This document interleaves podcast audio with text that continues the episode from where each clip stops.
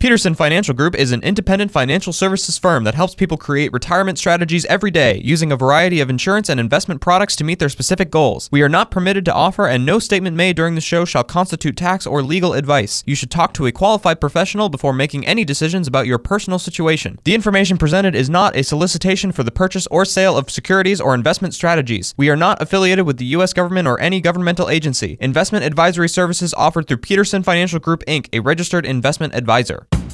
This is the Retirement Ready Podcast with President and Founder Eric Peterson of Peterson Financial Group, Iowa's retirement specialists with an office in West Des Moines. It's time to make sure that you're retirement ready. So, Eric, let's have a little fun here and play a little game. I'll put you on my game show for today. All right?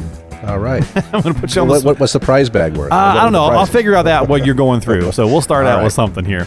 Now it could be like when I was in the fifth grade and I had to take quizzes, and uh, I was in a Catholic school in the fifth grade. And the nuns would whack you on the wrist or the knuckles with the ruler. but we won't go there for wrong answers. We'll keep it plain and simple. That's you know that actually probably makes you answer better because you don't like the That's you know true. rewards could be both positive or negative, right? That's very so true.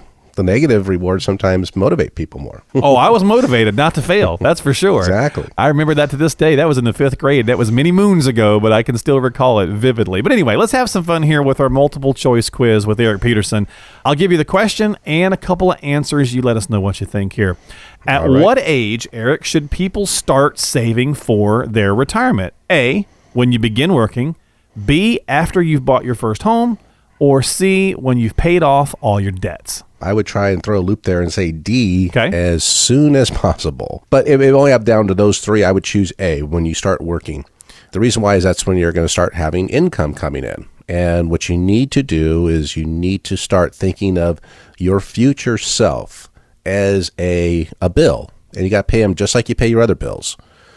So David Bach, who's a, a mentor of mine, who's affiliated with the investment advisory firm I work with, and a nine times New York Times bestseller. You know, he wrote the book The Automatic Millionaire and uh, Smart Couples Finish Rich, Smart Women Finish Rich.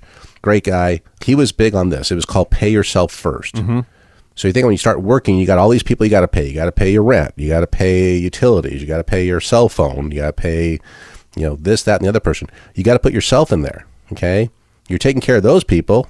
You know, making their their companies work and their retirements work great. Right. What about your own? Yep. So you need to set some money aside. So I'd say if I, those are my three options. I would say as soon as you start working. But the thing is too, if you think about this, especially for grandparents out there, if you got grandchildren, you want to really do something kind of neat for them.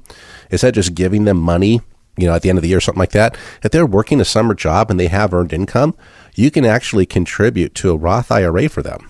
Okay, because it doesn't matter where the money comes from; just have to have earned income. Right. So think about it. You got a you know 16 year old you know grandson that maybe worked at the fair or something like that, or is detasseling corn or something like that, and he made some wages, reportable wages, and you know you say, okay, whatever you have, I'll match it and put it into a Roth for you. At 16 years old, you put you know let's say thousand dollars in a Roth IRA for them. It's going to grow tax deferred for how many years? Let's call it 50. 50, yeah. maybe. And then when he pulls it out or they pull it out, it's 100% tax free. I mean, that could be life changing type of money. So it's kind of a fun way for, for parents or grandparents to help their kids as soon as they start working and earning money is to try to put some weight in a, in a Roth for them. And I think with a lot of those other options too, Eric, we tend to get into that. Well, I'll get to it, right? Well, you know what? I'm going to do it as soon as I pay off these debts or whatever the case is. So I like your D answer actually, is that as soon as you can, right? Just start now is maybe the best time. Yeah, there's two things that make that make investing successful. Either you have a lot of money or you have a lot of time. Yeah. And so you need to put the power of time on your side. And that's why, you know, young people, my, my son is in the service and first thing I told him when he uh, first thing he signed up for was he put 10% of his money into the TSP. Yep. And I said, you got to keep doing that. Even if you get promotions and, you know, adjust a little bit, but you need to put that away now and use that power of compounding on your side because you're so young. Yeah. What was the saying? Uh, it's not timing the market; it's time in the market. Is that kind of Exactly. yep? So Exactly. I think it was Warren Buffett. I'm not sure, but anyway, on to our next question here for you, Eric. So good answer. So we'll give you a, a cookie. How's that? Okay. Better than That's the ruler. All right, number two. Which of these is the best estimate of how much income you're going to need in your retirement? A, 50% of your income. B, 85% of your income. C, 100% of your income. Or D, none of the above. My answer would be D, none of the above, Okay. because It shouldn't be based on the income that you're making should be the determining factor. It should be on what does it take for you to maintain your standard of living. So that's what you need. You need 100% of that. You know, if it requires you $3,000 a month to maintain your standard of living, that's to pay all your bills and eat. you know, so That's people kind of forget to put, yeah. put food in there. You know, pay all the bills, and also you gotta get retirement. You want to do some fun things. You got to have some vacation in there, or at least leisure, that type of stuff, and medical insurance, all that kind of stuff. So you need to figure out what that number is. So let's say for hypothetical, it's three thousand dollars a month. Well, three thousand dollars a month may represent half of what you're making right now. So that's what the answer would be then all the online tools that people have access to always base it on your current wages because they're assuming you're spending everything that you make Yeah. minus what you're contributing to your plans that kind of stuff and so they say hey you need about 80% that's kind of a, a cocktail napkin approach to retirement planning you know if you're making $100000 now you're going to need $80000 in retirement well maybe there's some people that spend everything they make and then some there's some people that live way below their means so it needs to be more expense focused as opposed to how much i'm making now Yeah, I think that's kind of a general rule of thumb we've heard, right? That 85. I know I've heard that number a lot, 85% of your income, but don't you actually spend, or you tell me, but don't a lot of people, retirees, spend maybe more in the first few years of retirement? Because, like you said, you want to go out and do things, you want to enjoy it. Right. There's the three stages we call it. We have the go-go years. Right. We got some slow-go years, and then we got some no-go years. And so in the go-go years are things that you're going to be doing a lot of. You know, first thing on a lot of people's list is all the projects around the house that they didn't have time to do. They want to do. The big honeydew list. yeah, and getting things ready to what they call age in place. Okay, they want to you know move the laundry to the first floor, or if they have an upstairs, maybe move that master down. All these things to make it easier there. Yeah, and uh, you know they have some things they want to do. They want to travel. Why they have the vitality and the the physical stamina to do those types of things. And so yeah, they'll spend a little bit more money in those years, which is why in our planning process we'll say, okay, you first retire, how much extra do you want for all those things, and how many years do you think you'll need that for? And so a lot of people say, hey, for 10 years, let's plan on extra X amount, whatever it ends up being. But after that, I don't think I'll be spending that. So put that into the plan. And then when they hit these, what we call slow go years, they're typically spending really what's coming in the door. And then, of course, in the no go, most of the people's calendars are full of uh, visits to the doctor, unfortunately. So they're not doing a whole lot then. right, right. But so that's why it needs to be more of an expense related type of conversation rather than, hey, I make $100,000 a year. I need $80,000 to live on. That's, like I said, a cocktail napkin approach. If you're just going to sketch it out real fast, that's an easy way to do it. Back when I first got into this business, that's what they taught us. And so if you need 80,000, then you just divide it by 0.04, which is a 4% withdrawal rate. And that would say, hey, you need $3.2 million saved by retirement. Wow. How's that feel? you know, It seems lofty for depending on where you're at in life, right? what also makes people feel inadequate. Oh, very true. Yeah. And so, what Wall Street's job and an investment person's job at that stage is to make you feel inadequate so you keep throwing what? More and more money at it. Yeah. See, I made a big change in my process or my way of thinking when I started working only with retirees. And so, what their main concerns are is that, hey, I don't want to get blown up right before I retire. I don't want the market to blow up and I can't retire. And when I'm in retirement, I don't want to have to go back to work just because I ran out of money. You know, so I want to protect what I have. I want to generate income and I want to grow a little bit because I know inflation is going to be there. That's really what they want. It's a lot simpler than current Wall Street firms make you feel. They make you feel always inadequate, so they keep throwing money at them, right? They only make money when you give them money. So you need to really have a process that clears the deck, takes away the clutter, and focuses on what's really important.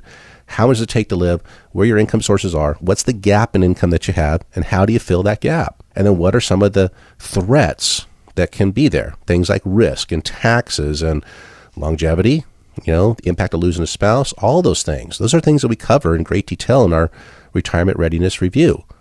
So if you want to know those numbers, all you got to do is pick up the phone and give us a call at 515-226-1500. The only thing that we ask is you're over 50, have at least $250,000 saved for retirement. So that's you. Do yourself and your spouse and your family a favor and give us a call. 515-226-1500. Again, that's the Retirement Readiness Review, 515 226 1500. Your number to call to get started. Get yourself on the appointment calendar, 515 226 1500. Eric and I are playing multiple choice quiz here on Retirement Ready, and I've got a couple more for you here, Eric. Uh, how about this one? This one's pretty easy. This is a softball for you. Which of these do you find that retirees fear the most? A. not leaving enough to their kids, B, running out of money, or C, needing nursing home or long term care assistance. B and C are sometimes neck and neck, but I would say B is a little more. Most people are more concerned with B than C. Yeah. But they're both pretty big. A is not really an issue. I know many people say that. I mean, I have people that say, you know, I like to leave my kids something. Sure. I want to be prudent with my money, so there is something left over at the end. But, you know, I've done a lot of things for them. I've given them a lot throughout their years. We got them a college education. My parents didn't leave me anything, so I need it for me first. If there's anything left over, great. If Right. not, I need the maximum income for myself. So running out of money is actually, you know, one of the biggest ones. In fact, when AARP did a study, what they found was that people fear running out of money greater than they fear death itself. I can see that. kinda- yeah. Kind of strange. Yeah. So we're fearing living than dying, but because they just don't want to, you know, no one wants to be a burden to their family. No one wants to Exactly, be the bag lady. No one wants to, you know, end up on the street or something like that. And that's how a lot of times we think of people run out of money as being totally, you know, destitute, living under a bridge. Not necessarily the case, but in retirement, you run out of money, you run out of options. So you definitely want to make sure that you have income all years and protect yourself against some of the threats that can cause your income to be evaporated, such as stock market risk or tax risk. You need to make sure you have those addressed in your plan as well. Well, I got a couple more here, Eric, that I want to fire off at you before we take our next break. So let me hit you with this next question on the quiz. Which of these examples best represents a diversified retirement plan? Now, don't slap me for some of these. I didn't write them. Okay. A, the traditional uh, 60 40 split, the mix of 60% stocks and 40% bonds. B, three rental homes in different neighborhoods along with a significant amount of cash in the bank. Or C, 10 to 12 different mutual funds. Or finally, D, none of the above. Well, That's your of course, choices. It's, it's probably going to be D. right. But a lot of people think diversification comes from A. True. you know, or C. You know, I got different mutual funds. My my advisor tells me I'm diversified, and I would say that partially correct. You are diversified if you just define diversification amongst different stocks. So, if you had all your stock in one company, let's say you work for Acme Corporation, right? Okay. And so they're the people that make those wonderful products that the Coyote uses that always fail, I was right? getting ready to say, yep. Uh huh. And so you're afraid that Acme probably is going to get sued by the Coyote's next of kin because of the faulty products. And so they're going to have a big liability. And so their stock will probably go down, something like that. Anyways, if all your money is in that one stock, that's not diversified, right? Because when you own just one stock, you have all the issues that can affect that stock. Not just normal market conditions, but, you know, what if the CEO gets caught in, you know, doing something impropriety over a weekend, you know, or what if he gets a DUI or they get a DUI? I can always say it's a him. What if there's accounting irregularities? There's all kinds of things that can impact a stock on a moment's notice and drive it down, you know, 15, 20, 30%. What if its product gets legislated out of existence or a tariff is placed on it? Right. Okay. So, by diversification, you own lots of different stocks. So that's why mutual funds are so attractive and the primary savings vehicle for everyone inside their 401ks and IRAs and that kind of thing. Because why? For one, th- I buy a share of this one company, and that company owns hundreds, if not thousands, of different companies. So it is diversified inside of there. Okay. And then you have you can have all kinds of different mutual funds. You can have a small cap fund and a large cap fund and a mid cap fund and a foreign fund and a uh, uh, income fund. So you, that's how you diversify even further from there. But you're not diversifying risk. You're diversifying the risk of one company, but not diversifying stock market risk because if the stock market goes down, it affects almost all stocks. And so people say, okay, well, that's why I have the bonds. That's why I got a 60 40 mix. Only 60% of my money's in stocks and 40% in bonds. Yes, but bonds still carry risk. It's just a different risk. It's interest rate risk. But the thing that I see right now is when we take people through our process and we look at their portfolio, I see people coming in with a 60 40 mix 40% in bonds. Well, actually, it's like 35% bonds and 5% cash and 60% in stocks. But when I look at their what's called an R squared number, that's a predictability measure that will tell me how correlated their portfolio is to an index. And we use the S&P 500 because that's what everyone knows. So the S&P 500 is 500 stocks, right? It's an all stock index. Mm-hmm. What I'm seeing is people with a 60-40 mix, their R squared is a 97, which means that the movement of this index can predict 97% of the returns of their portfolio. Hmm, but the portfolio only has 60% of their money in stocks. 40% of it shouldn't be connected at all because it's in different things. What's been happening for about the last 10 to 15 years is that bonds have been, become increasingly more correlated to stocks than they have in the past. Because when you think of bonds, most people own bond mutual funds, a bond fund. And a bond fund has two components that make up its total return. You have the coupons, the income it receives, but you also have the appreciation of the underlying bonds held inside that bond fund. The value of those bonds changes with interest rates. If interest rates go down, the value goes up. If interest rates go up, the value goes down. So a lot of the total return of a bond fund is coming from that appreciation, which as soon as they start raising interest rates will go away. Can actually turn negative. So it's just risk of different color. You haven't diversified your risk away from things that can't lose and things that can lose. That's what you really need to get right. And so that's why I answered D, none of the above. There needs to be a different conversation when it comes to what is diversified. You really need to look at diversifying your income and ways that you're going to get the money out to support your lifestyle in retirement. You've been listening to the Retirement Ready podcast. If you have questions about what you've heard on today's podcast and would like to schedule a complimentary retirement readiness review with Eric Peterson and the team at Peterson Financial Group, call now 515 226 1500 is the number to dial.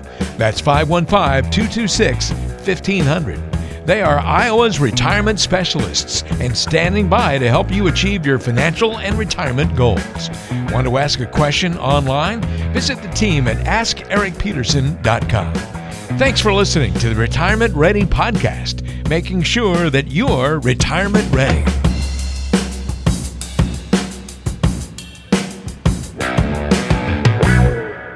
Peterson Financial Group is an independent financial services firm that helps people create retirement strategies every day using a variety of insurance and investment products to meet their specific goals. We are not permitted to offer, and no statement made during this show shall constitute tax or legal advice. You should talk to a qualified professional before making any decisions about your personal situation. The information presented is not a solicitation for the purchase or sale of securities or investment strategies. We are not affiliated with the U.S. government or any governmental agency. Investing involves risk, including the loss of principal No investment strategy can guarantee a profit or protect against loss in periods of declining values. Any references to protection benefits or lifetime income generally refer to fixed insurance products, never securities or investment products. Insurance and annuity product guarantees are backed by the financial strength and claims paying ability of the issuing insurance company. Investment advisory services offered through Peterson Financial Group, Inc., a registered investment advisor.